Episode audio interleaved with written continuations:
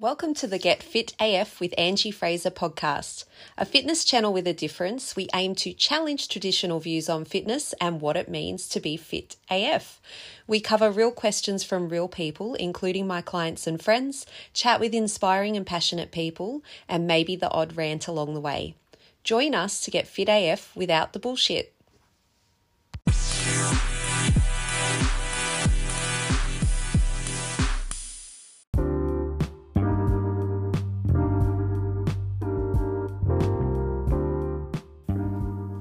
Episode is a little bit different in that it's a partial recording from a personal training session, an online personal training session that I had with someone recently who was asking me questions about the best home training to do via Messenger. And uh, I said, look, it's probably best if we have a personal training session online as they're not in the area just so I could have an in depth discussion with them and then provide some recommendations to them based on what they've told me. It's much better than going back and forth in Messenger for both people. So we went ahead and I did tell the person that I was recording it. Um, the reason I started recording what I was saying is because a lot of what I'm saying is really, really common problems for people that I meet um, in terms of their fitness and their fat loss. So I do find it helpful also to go back um, when I'm putting those recommendations in place so that I've covered off everything that we spoke about. We did talk about quite a range of topics, including the difference between exercise for fat loss and exercise for health.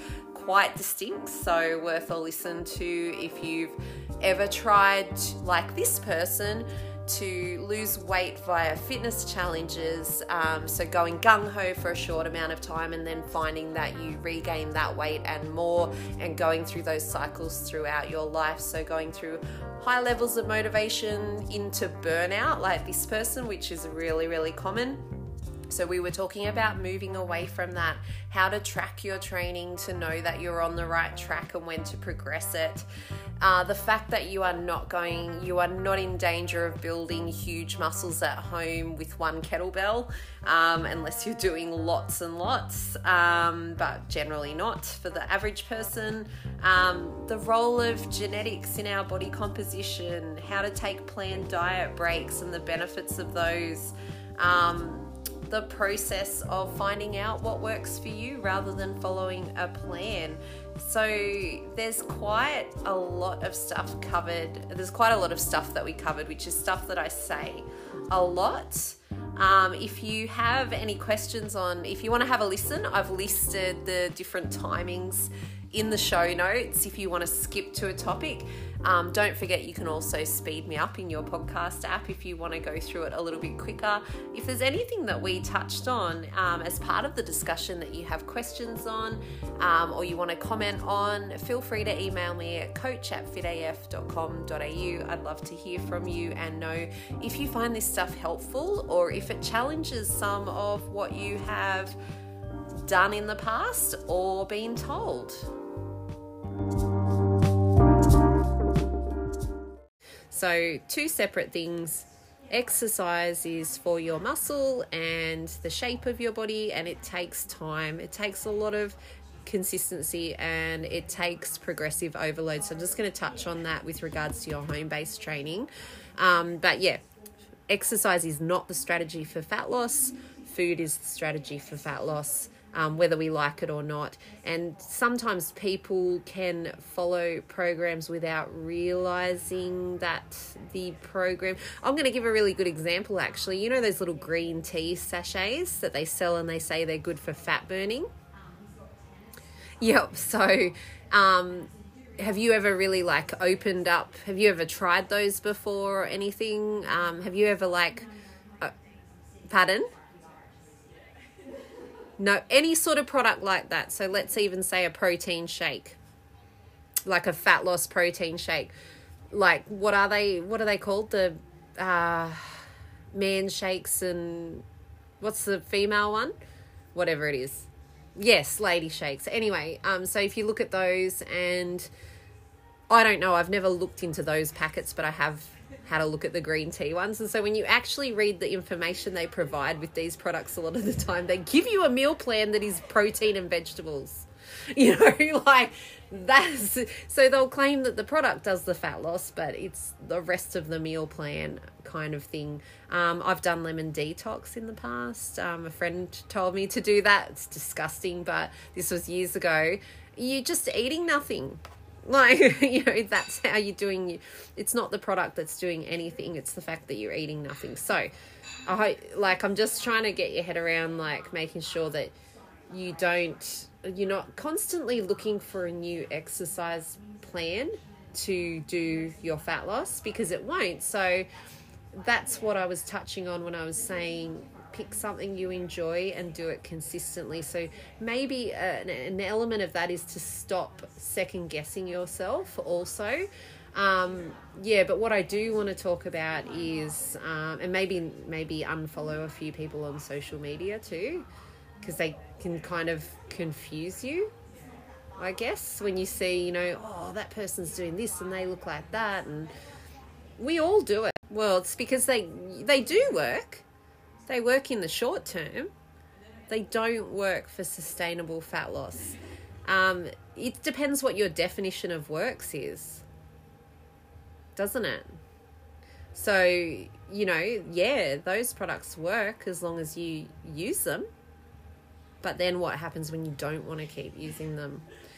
Yeah, I did want to touch on so you've got your circuit I'll get you to send that through to me. And what we need to know in that regard, so again, it becomes tracking what you're doing and ultimately starting to do a little bit more over time. So when you're whether that's in your sets and reps, so as I said, you can train with the same 12 kilo kettlebell at home ongoing and you're not going to build muscle because you're not progressively overloading it. And especially if you're sticking with those same sets and reps, rep schemes as well. So your body needs more work over time to get that progress. In terms of fat loss, it's more of a question of volume, what we call volume. So that's base in a nutshell how much you do.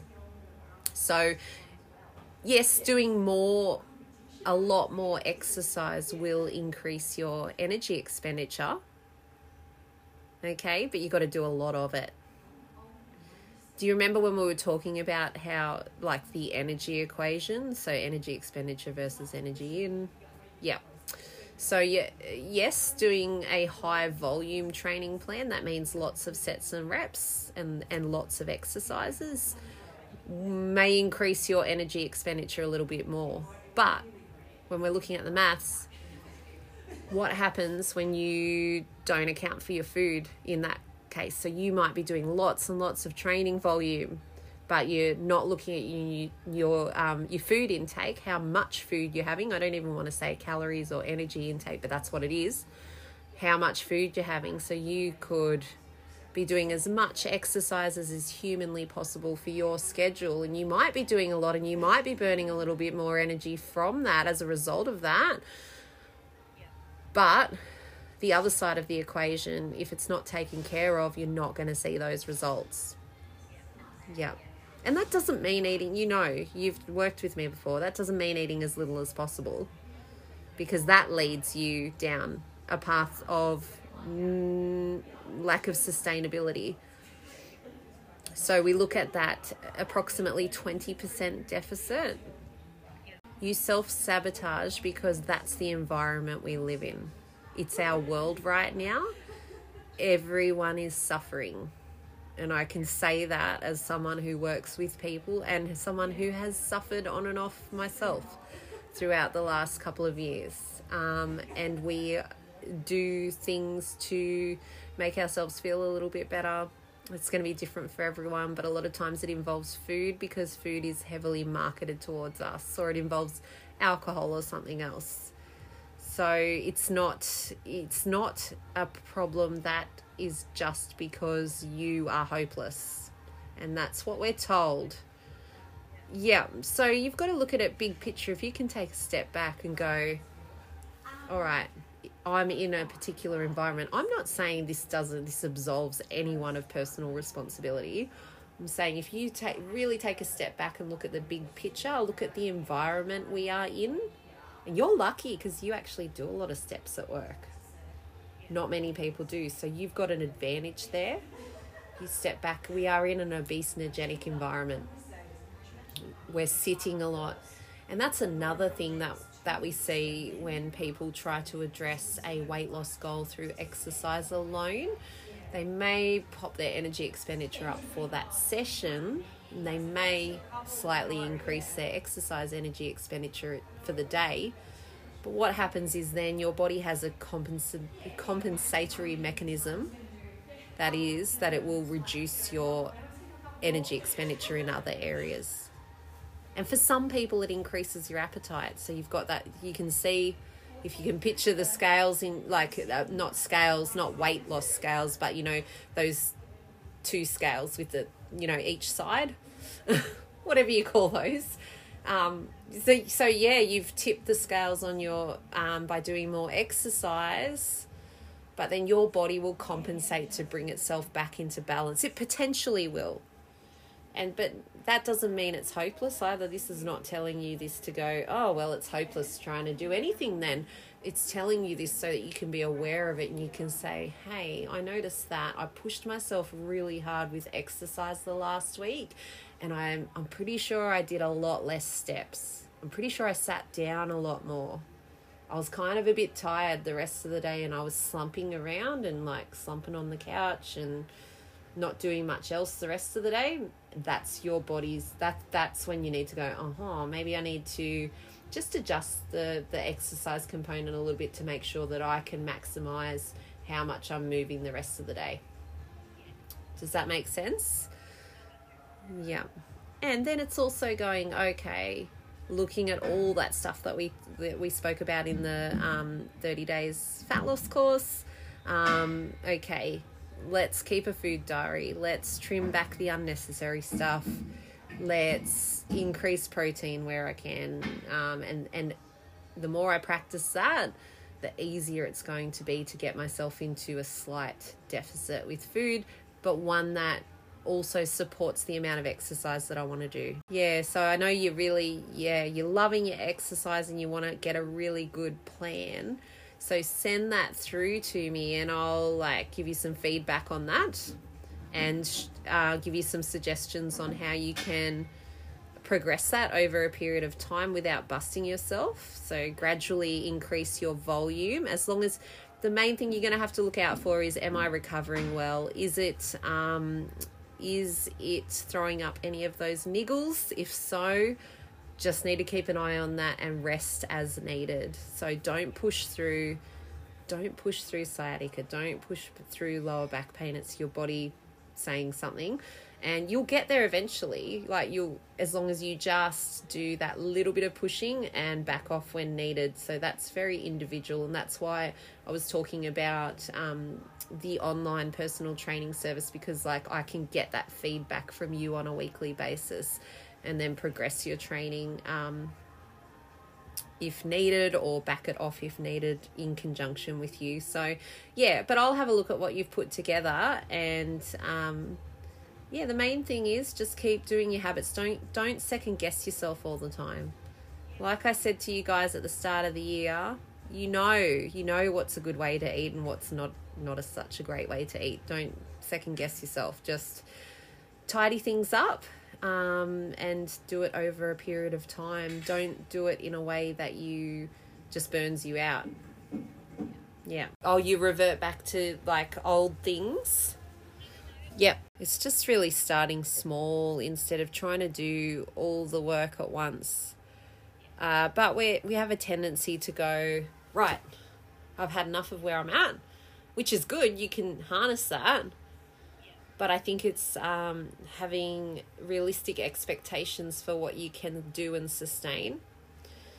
And even if you break it down, if you find that you can do a couple of weeks being really focused with your food and, you know, smashing the workouts before you kind of you might notice like I go through cycles where I can train really hard for a few weeks and then I notice that I kind of hit a wall and I do have to back it off a little bit. So you can take advantage of um, the times where you can push through. And I'm not saying to burn yourself out, I'm saying to do it at the right amount. Like, go hard, look at your schedule, do your version of hard for two weeks, whatever that looks like for you, but not burn out. So you're not going all the way to burnout. And this is not indefinite, it's a two week block you're going to make some progress. You're not going to stop at the end of the two weeks blocks, but what you are going to do is pay attention to your body, pay attention to your mind. Is your mind telling you, oh, I've had a fucking gutful of this, I'm sick of this, I'm sick of eating vegetables, and I'm sick of. When you start having those thoughts, I'm just going to have some Macca's, doesn't matter anyway, I've been really good. When you hear yourself saying those stories, it's probably that you're a little bit fatigued from, you know, the effort, the amount of effort that you're putting in. And instead of beating yourself up over that and going, oh, I'm so hopeless, I can't stick to anything, because that actually sends you to Macca's drive through again. When you beat yourself up for thing or whatever it is, when you beat yourself up for not sticking to your plan, and this this is evidence based, shown in the research it drives you more towards those behaviors that you're trying to avoid. So, what you need to do is go, okay, I'm feeling like I've had enough here. I need a break. But what I'm not going to do is completely wreck what I've done for the last two weeks. So, what I am going to do is I'm going to give myself maybe an extra meal a day for, for a few days or a week and I'm going to plan it in. I'm going to put it into my meal plan. I'm going to plan to have some extra food in a controlled way. When I say controlled way, I mean versus the out of control fuck it mentality. So you're going to add a bit more food back into your and that's going to help you to recover. Now, some people will say things like, "Oh, it's going to boost your metabolism and reverse dieting." No, well, yes and no. What it does is by giving yourself a little bit of extra food, you're probably going to move more.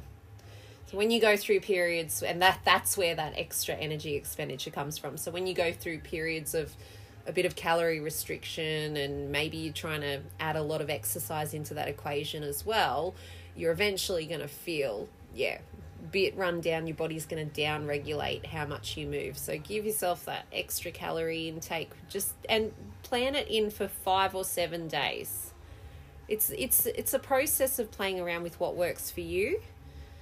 And in that week you might gain a little bit of water weight, a little bit of food, extra food weight in your digestive system, but it's not going to be body fat if you've done it in a controlled way.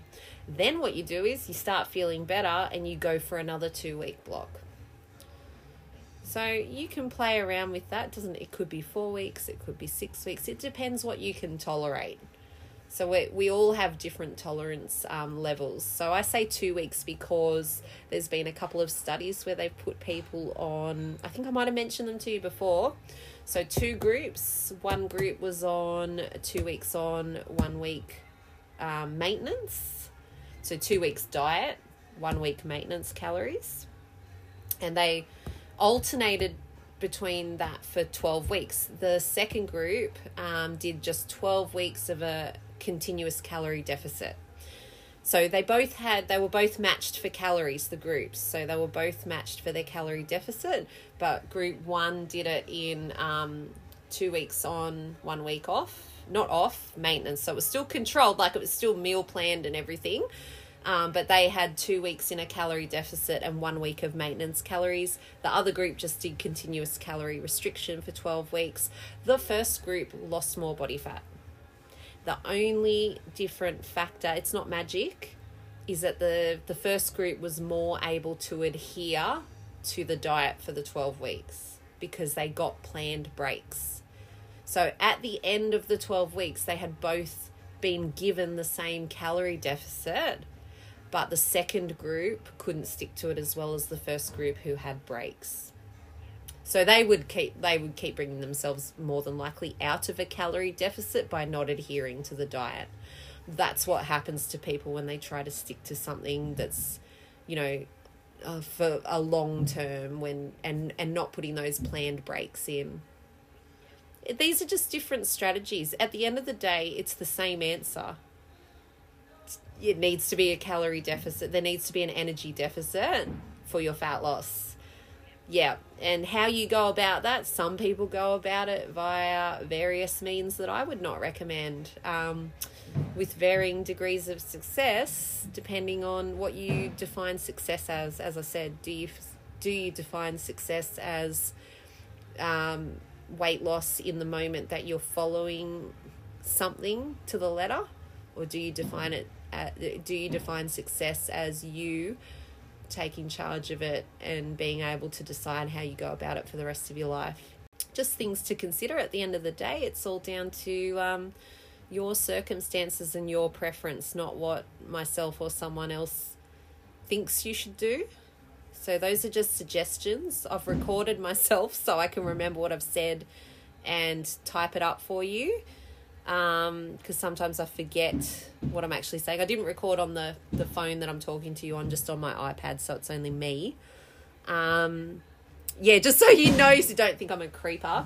Um, plus, I record myself because a lot of the stuff that I say is so like I'm talking to you, but I could be talking to about 5,000 other people right now with the same problems. It's not a you problem. It's not easy because if it was easy, we'd all just be looking like fitness models and, you know, not having any problems with it. Or they're a bit psychopathic as well. Don't don't forget a lot of these people, a lot of these influencers and fitness, they actually have eating disorders. And they actually don't have a nice life and it's not until they've come out of that lifestyle that they a lot of them will admit it um, so you know you just got to look at some of them and go well you know a little bit obsessive. Do i want to live like that? You can definitely improve your where you're at. We all can. But it's not that or nothing.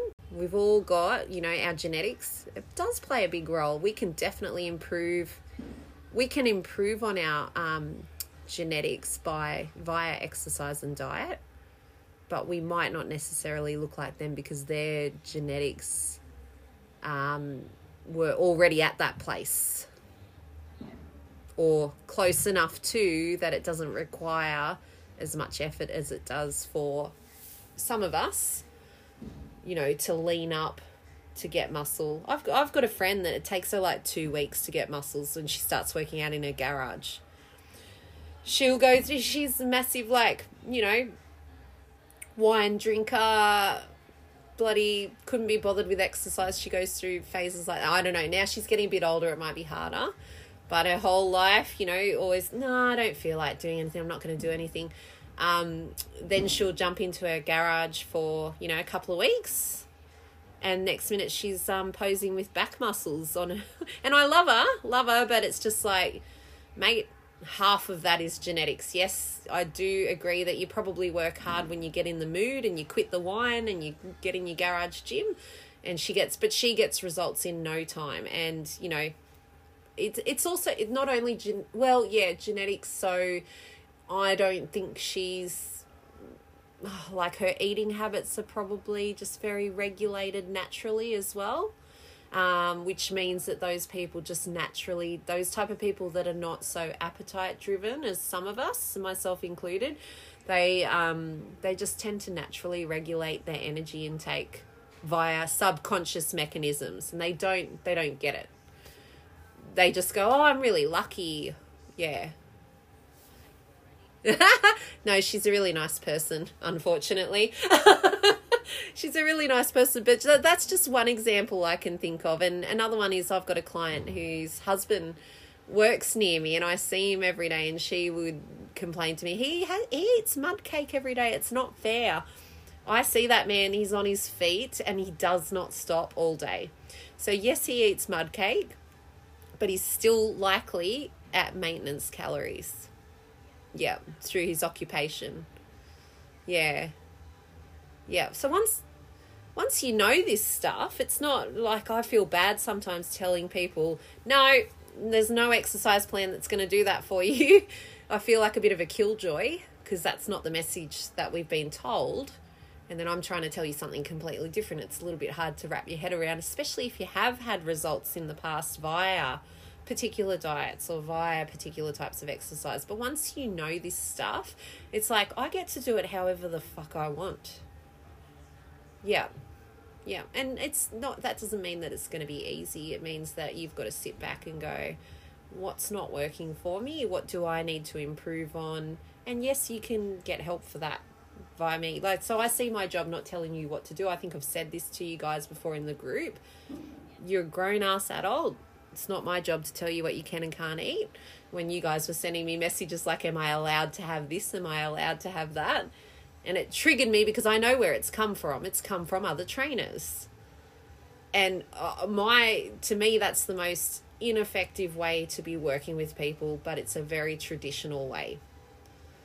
And yeah, and I just think, oh my God, I could spend that time explaining this stuff to you and it's going to change your life more than me saying, oh, don't eat sugar. Yeah, it's a waste of time. So, I hope that's helped. yes. So, I mean, look, I would ideally, yeah, I didn't, um, now that you've told me that stuff, I'd ideally have some of that kind of stuff in your plan, but I just small amounts. When I, when I'm Pilates trained as well, when I program for um, clients with those issues, I'll throw in some Pilates stuff, but I'll generally only do a session of like four of the exercises. You know, like when you're in a class, you've got the instructor talking you through about 20 exercises, which, and then you leave the class and you go, oh, holy shit, I just forgot like 80% of that. So that's why when you do it at home, yes, we want you doing more of that at home, but just four of the most effective exercises for maybe more reps and maybe maybe it's only 10 minutes but if you do it more frequently you're going to get the the benefits versus um you you do get a great benefit from coming to your class but by topping it up with the stuff at home um, you can still do the equivalent of a 45 minute class in 10 minutes a day at home. Or more. More arguably. So when we start breaking exercise down into looking at at it as an amount and volume and tracking it tracking what we're doing instead of doing random things um, then we can make the adjustments. But it's a process, just like just like your diet is.